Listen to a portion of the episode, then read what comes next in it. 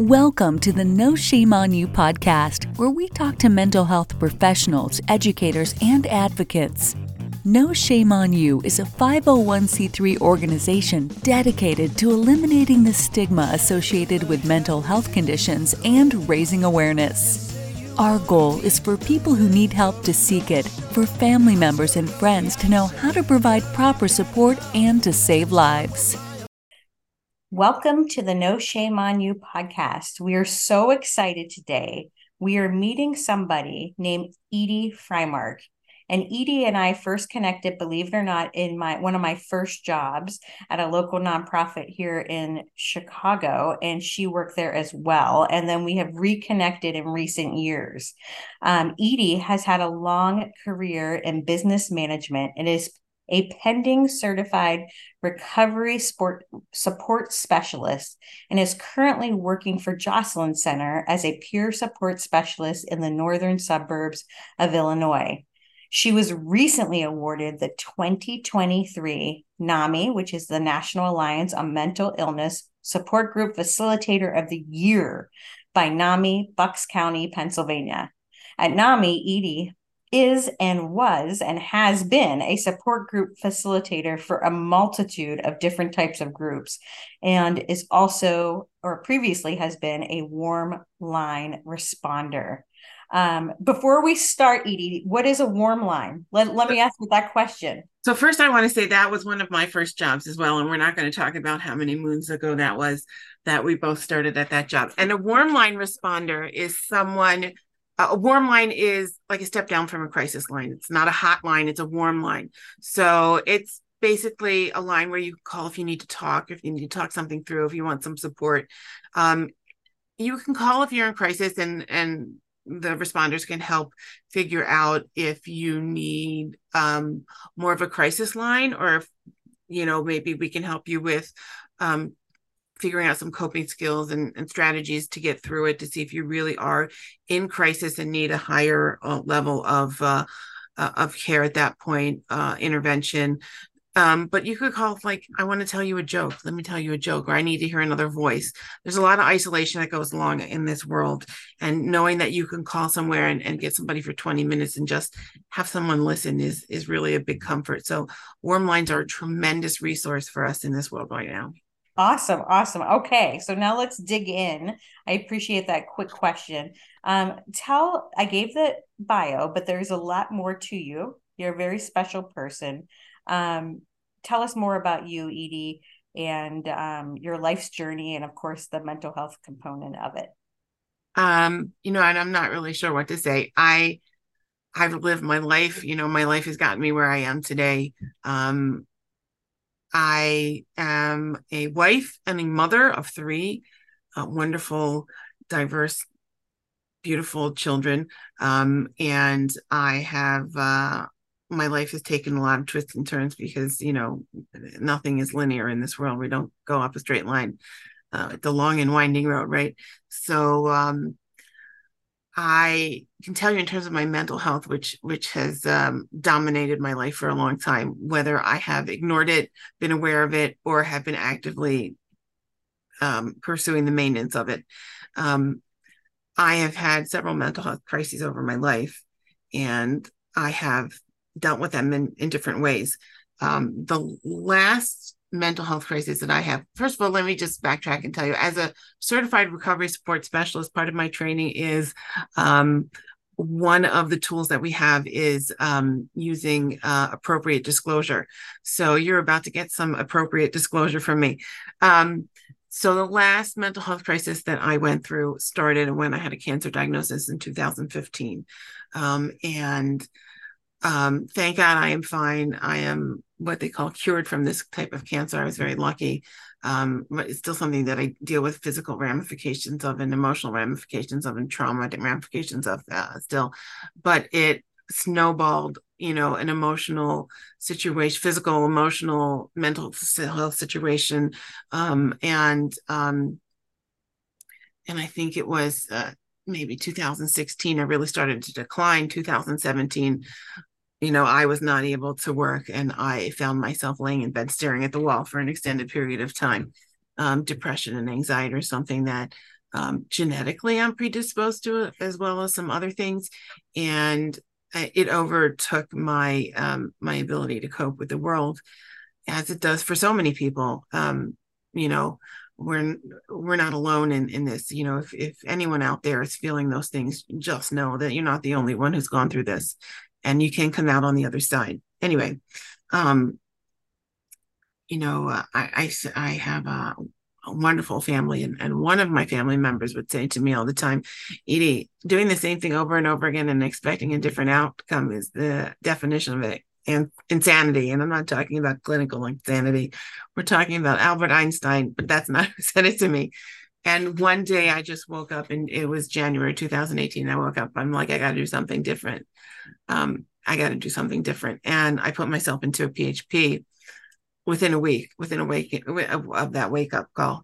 What's a PHP? PHP, I'm sorry, is a partial hospitalization program. It's an outpatient treatment program. You know, there are different types of treatment program for mental health issues. If you are in a higher level of crisis acuity, you would go into probably a inpatient treatment. You know, if you're having, you know, suicidal, homicidal thoughts, stuff like that, thoughts of harm. But if you're not having, you know, those kind of or other more detrimental issues going on, you would do something like I did, which was a partial hospitalization, or also there's something called an IOP, which is a intensive outpatient, which is less hours than the partial hospitalization. Anyway, so I did that partial hospitalization, and I started to turn my life around, but it was a slow process. I did it a couple of times. Let's say I did it 3 times in 18 months because I needed the reinforcement, and I needed it. You know, mental health is a serious thing, and it needs to be treated seriously, just like any other health crisis. Mental health crisis needs a great attention. So I think it was the second time I was in, and I was leaving the PHP, and I said, okay, this time, what am I going to do different? I need to make sure that I have structure.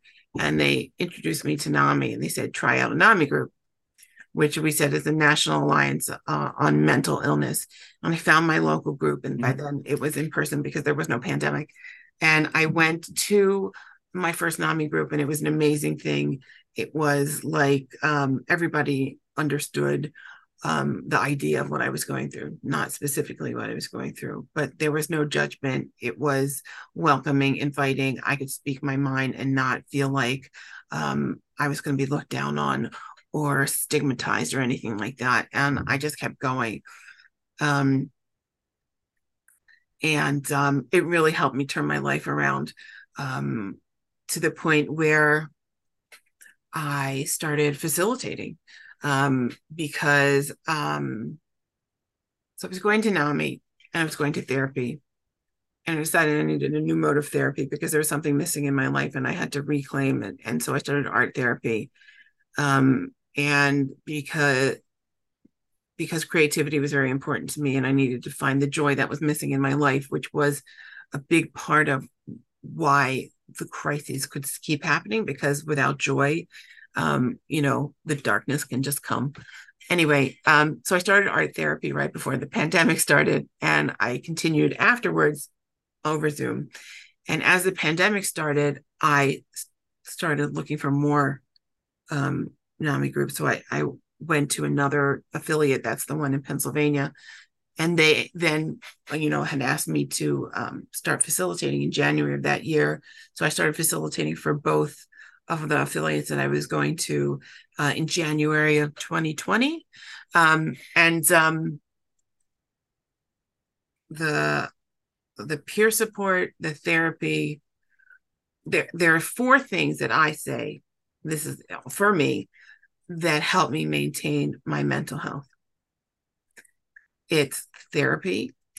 It's for me, and this is not for everyone. None of these are for everyone, but it's for me.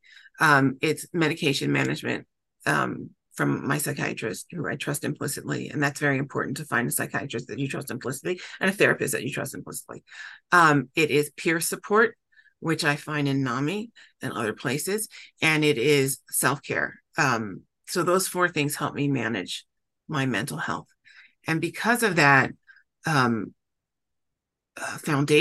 of all these things, I have now been able to open my eyes to other options. So when I saw the posting on Facebook from one of the NAMI groups that I follow for this certified recovery sports specialist program, I just went for it.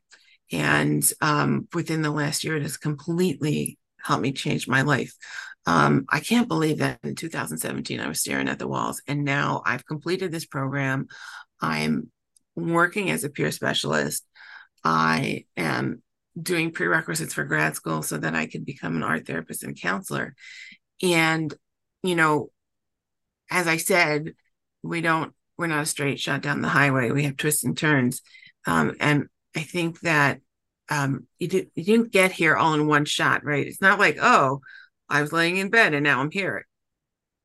Everything is one moment at a time. And by taking it one moment at a time, I've been able to get here with everything that has happened in my life. And it's not easy. My life is not easy.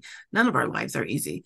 But I think with the right support and the right system in place, being able to manage and own, you know, what is going on in our lives can help us get where we need to go and want to go. Wow.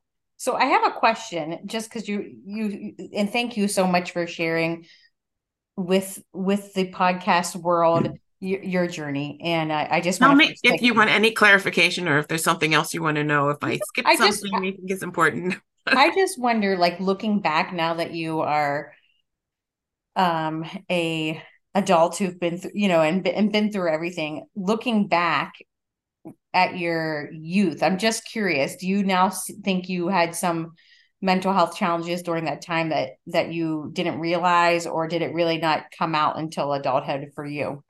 So I've been living with mental health conditions my whole life. Nothing was really diagnosed when I was younger. I can't talk to why, because I wasn't in charge of it then. But I've always known that there was something wrong. I don't even know. I can't even tell you when I got diagnosed.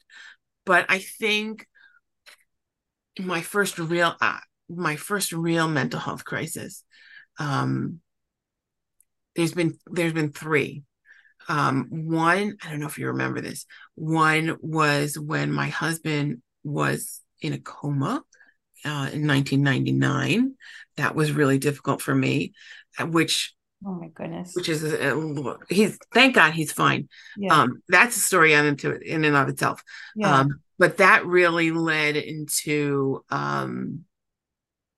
like a depression and an anxiety, and that's when my PTSD really started to like show its head. Right, it's always been there. I have complex PTSD that started when I was young, but it just really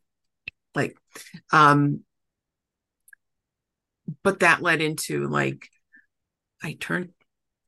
grandmother died right before I turned 30, and then 9/11 happened. And then by January of that year, I wasn't working anymore either.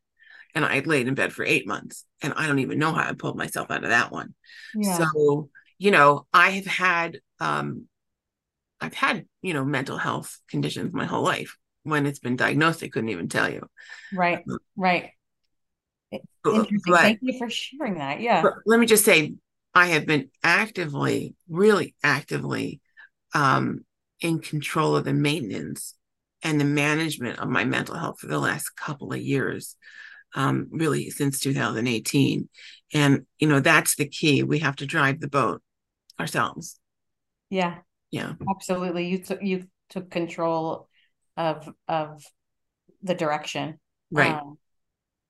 Can you explain what complex PTSD is as opposed to less complex PTSD? So I shouldn't even say I have complex. I have a friend who, when she describes, I think, her anxiety, she uses the term multiple flavors of anxiety. And I have multiple flavors of PTSD, but let me look it up real quick because I don't want to say it wrong. But I think complex PTSD is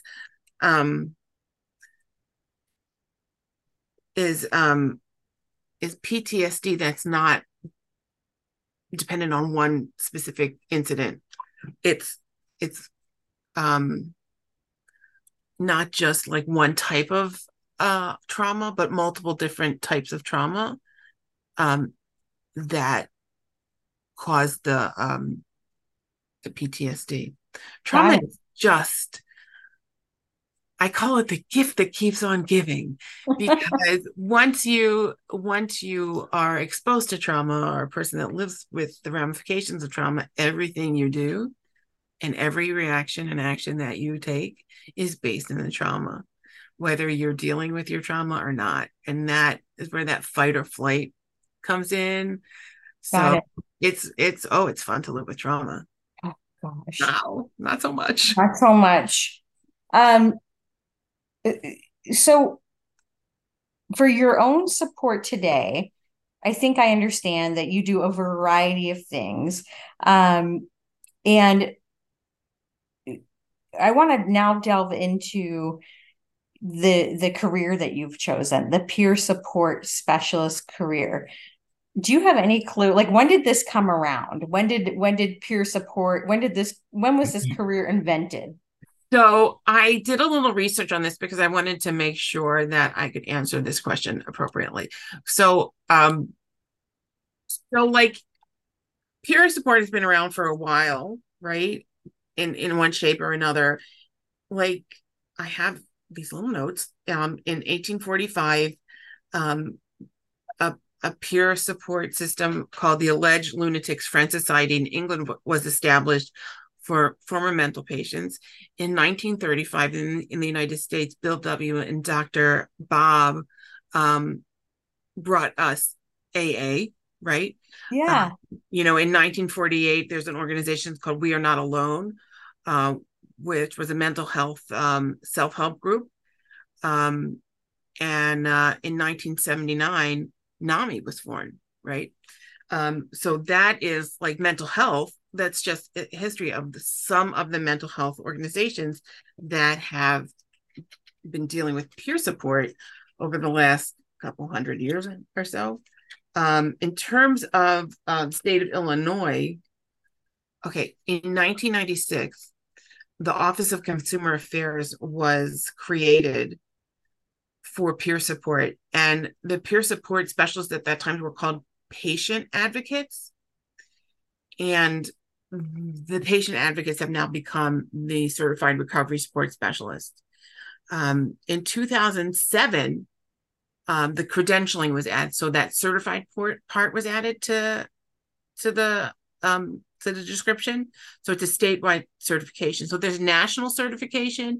You can become a certified peer support specialist. I think that's what CPRS, Certified Peer Recovery Specialist, that's a national certification, or the CRSS, Certified Recovery Support Specialist, that's the state of Illinois. And then what really has started to spike the interest in this field is that in 2021, CRSSs have become reimbursable to Medicaid. There's billing that can happen. So a lot of agencies are taking on the certified recovery support specialists because they can bill Medicaid, so they can get reimbursement. So that has sparked an interest, as well as, the psychiatric community in general is seeing, starting to see, come to, what is it? Not the dark side of the forest, You're seeing the light. Seeing the light, right. Seeing the light of what peer support is, because peer support is so much different than, talking to a peer is so much different than talking to a clinician. It's a completely different thing.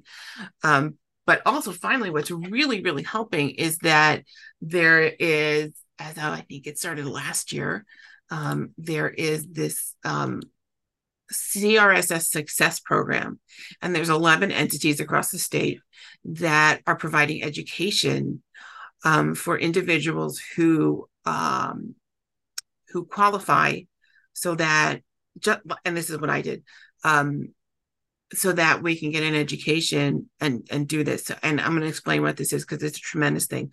To qualify for this, you have to be like 18 years old and have to be able to attest the fact that you either have a mental health condition, live with a substance use disorder, or both.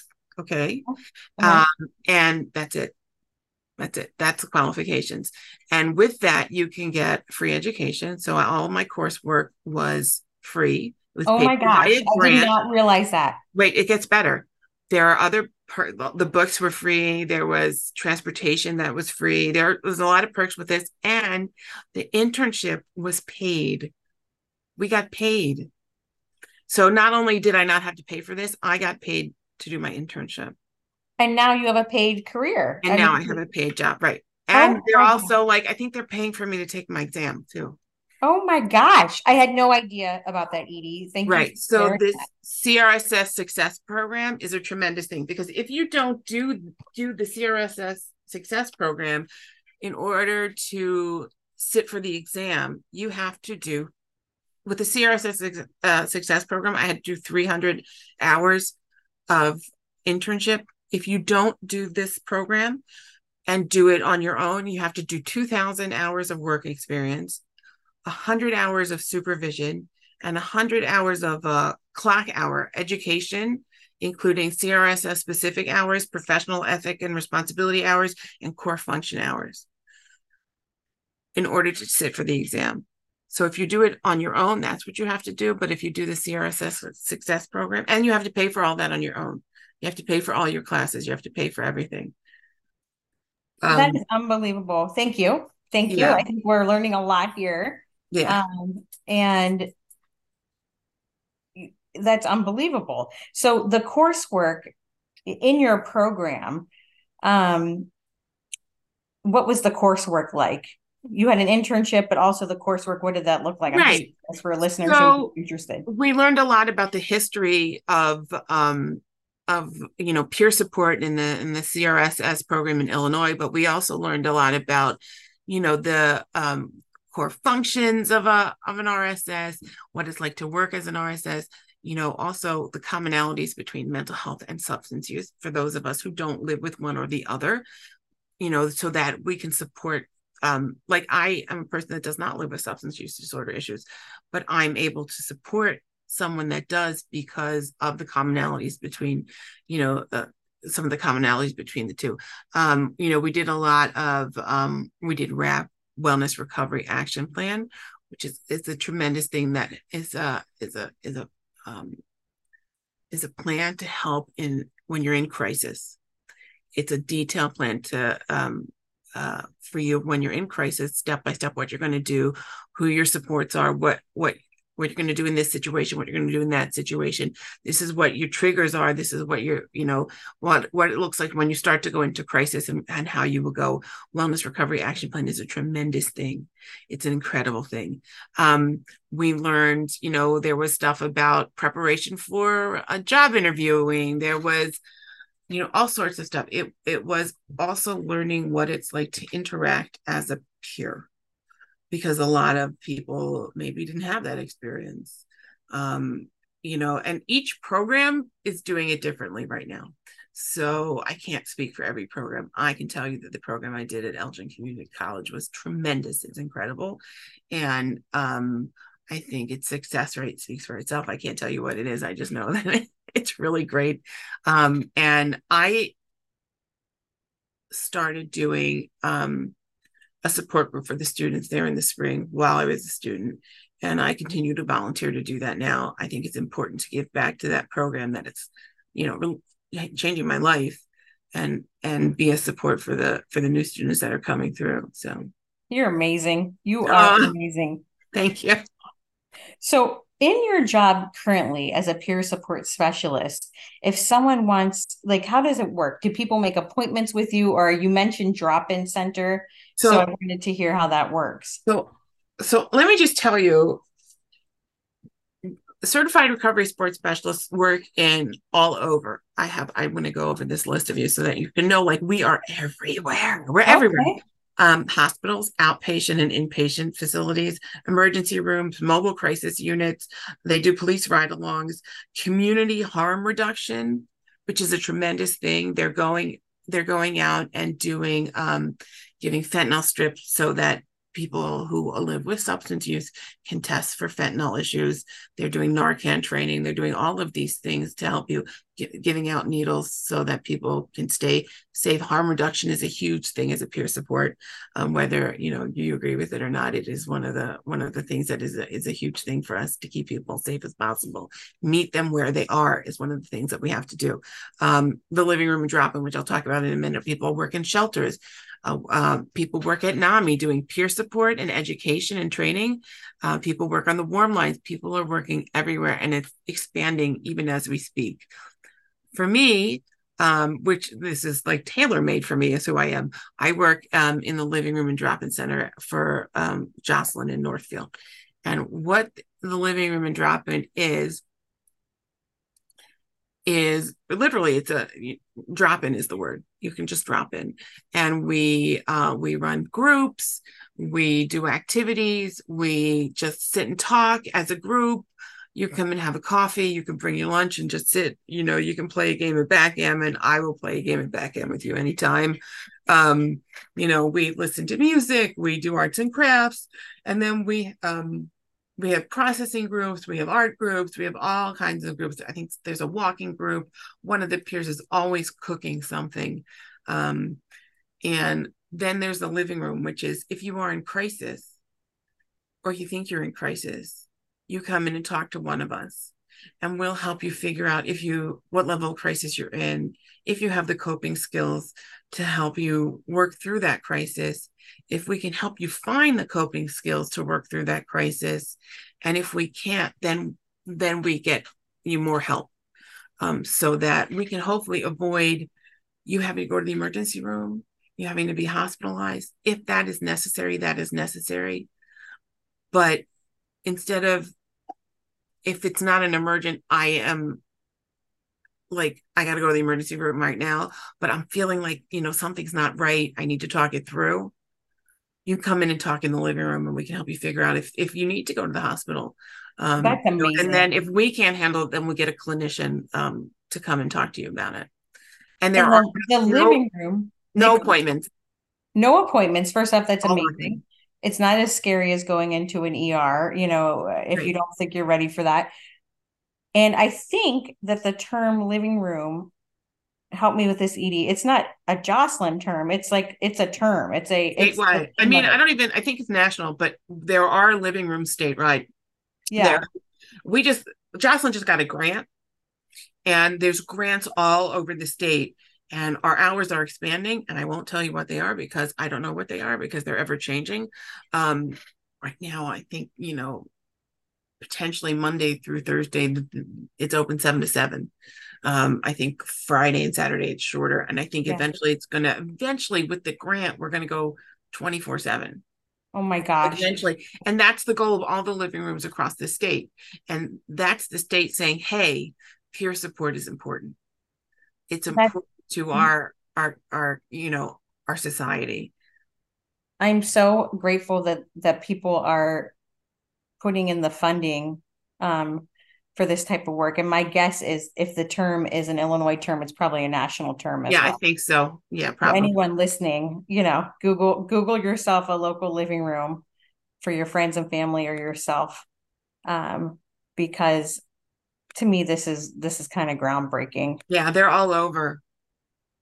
So I have two last questions. One. Just two? Okay. Just two. But we can keep going. If you have any questions for me, you can ask me too.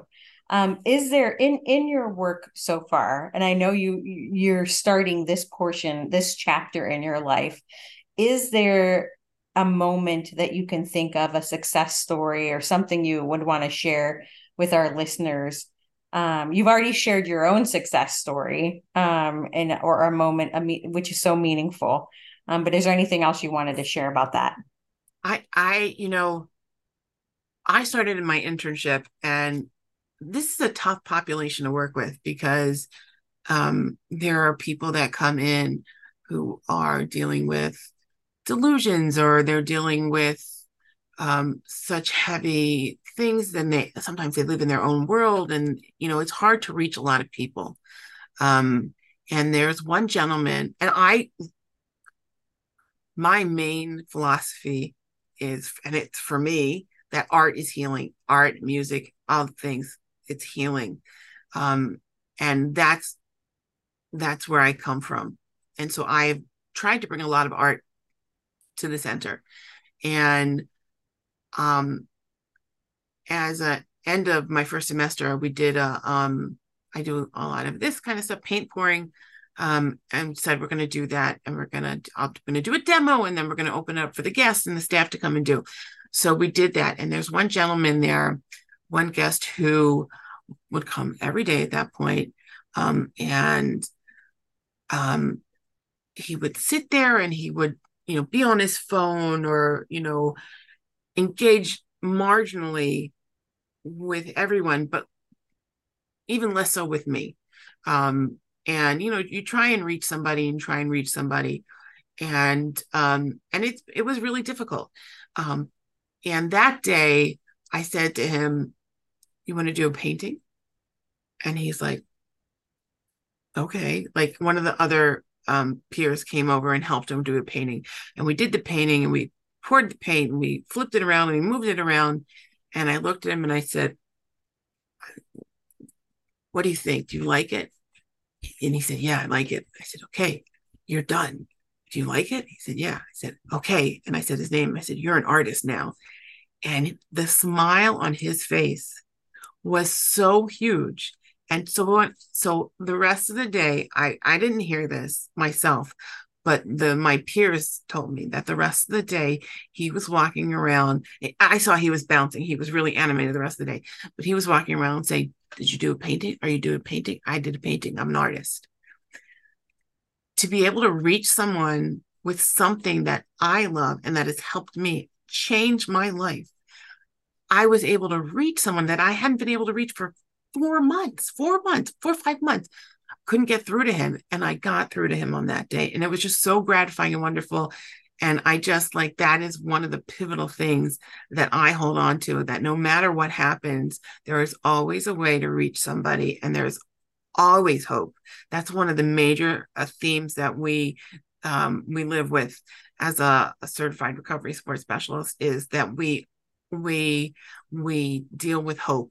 That hope is always out there. It's hard to attain sometimes. It's a concept that people have a hard time with, but it's always out there, and it's something that I strive for, is hope within myself and to help other people find hope. Amazing! So, I love that story. Yeah, thank you for sharing it. Hold on to those good moments. Yep. There's tough ones too. And speaking of that. Mm-hmm. I wanted to ask a follow-up question on how do you specifically manage the pain that you see? There's that term compassion fatigue that teachers have and social workers and different things. So I'm just wondering how you manage that, because there's those wonderful moments, and then it's hard. So anyone that's a helper, right? Because all those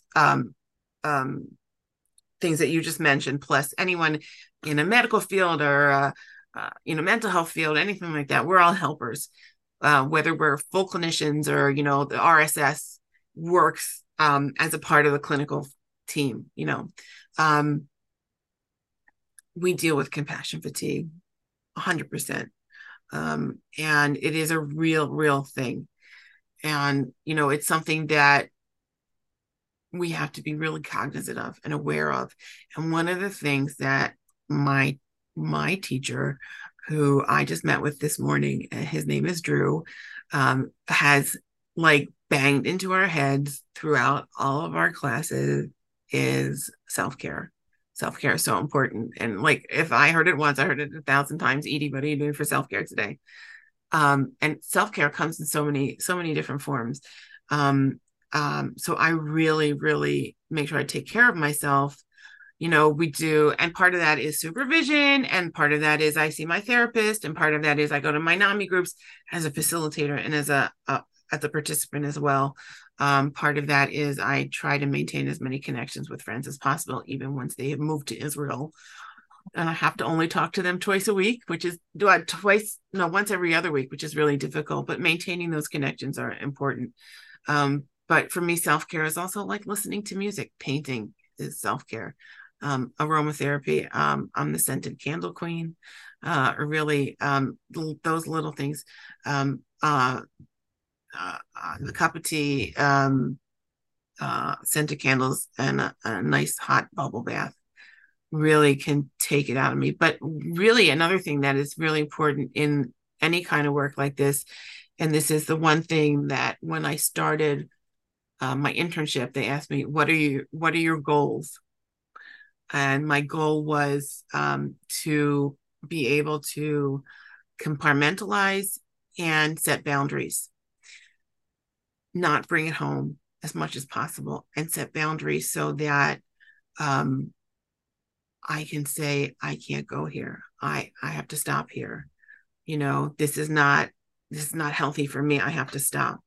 So knowing myself and being able to set those limits for myself, professionally has been really something that I've worked on since I started in January. And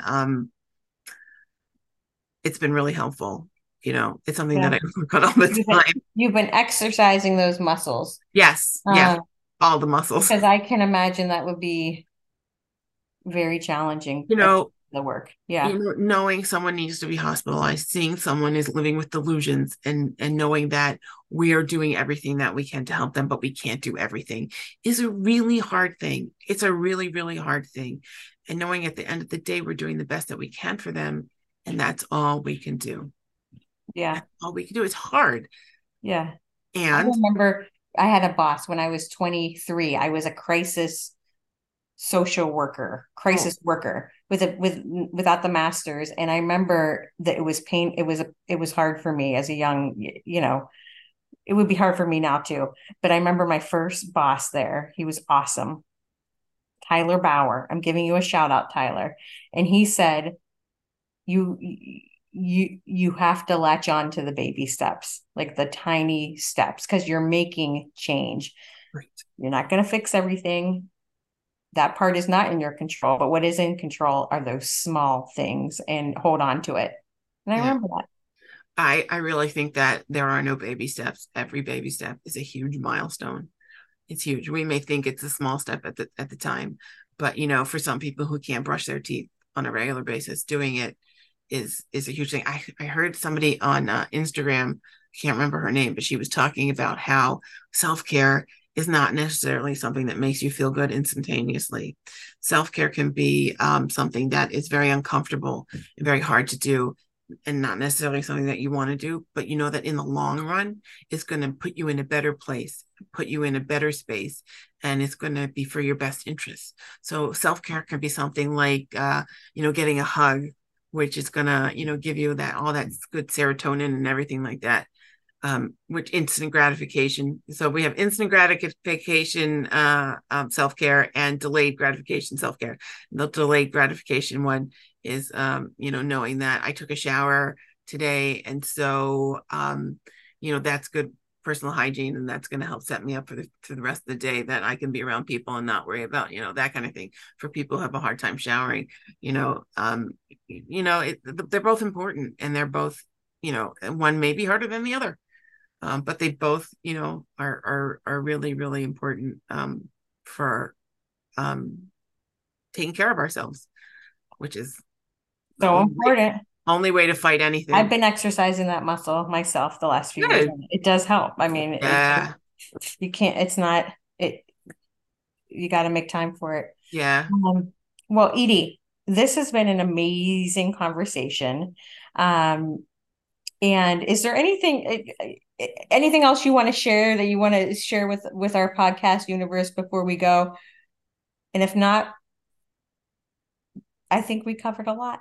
So I just want to say, and this is something that I learned, and it's not a book thing. It's not a book learning thing. It's something that I learned about myself. I'm 52. I started this CRSS program when I was, 50. I didn't know that I was going to be able to do it. And it's not something that's necessarily age dependent, but I want everybody out there to know that you are capable of more than you think you are. You're able to do more than you think you are. You can do hard things. And once you do them, you can do even harder things. Don't give up on yourselves. Keep fighting for yourselves and reach out for help, because it's there in a lot of different places and in a lot of different ways. And hope is there. So that's all. That's a lot. So that's not all. That's a lot, and excellent advice. And again, Edie, thank you so much. It's been awesome hanging out with you. She's an artist, and you can't see her because this is only audio, but what I'm looking at is a gorgeous, colorful art studio that she's sitting in. And I'm going to post a picture in the comments so you can see how colorful and amazing you are, Edie. Because every time I brighten up. One of my mottos that I live by is live life in color, because I lived in the dark for so long and it didn't get me anywhere. But, you got to live life in color, because the alternative, not smiling, not laughing, that's not the way. I can't live like that anymore. And I want to say it's been tremendous hanging out with you. We need to do it again, even if it's not, on video or whatever. Just do the coffee thing. Yeah, sure. All right, Edie. Everyone, we'll see you next time. Thank you and have a great day. Thank you.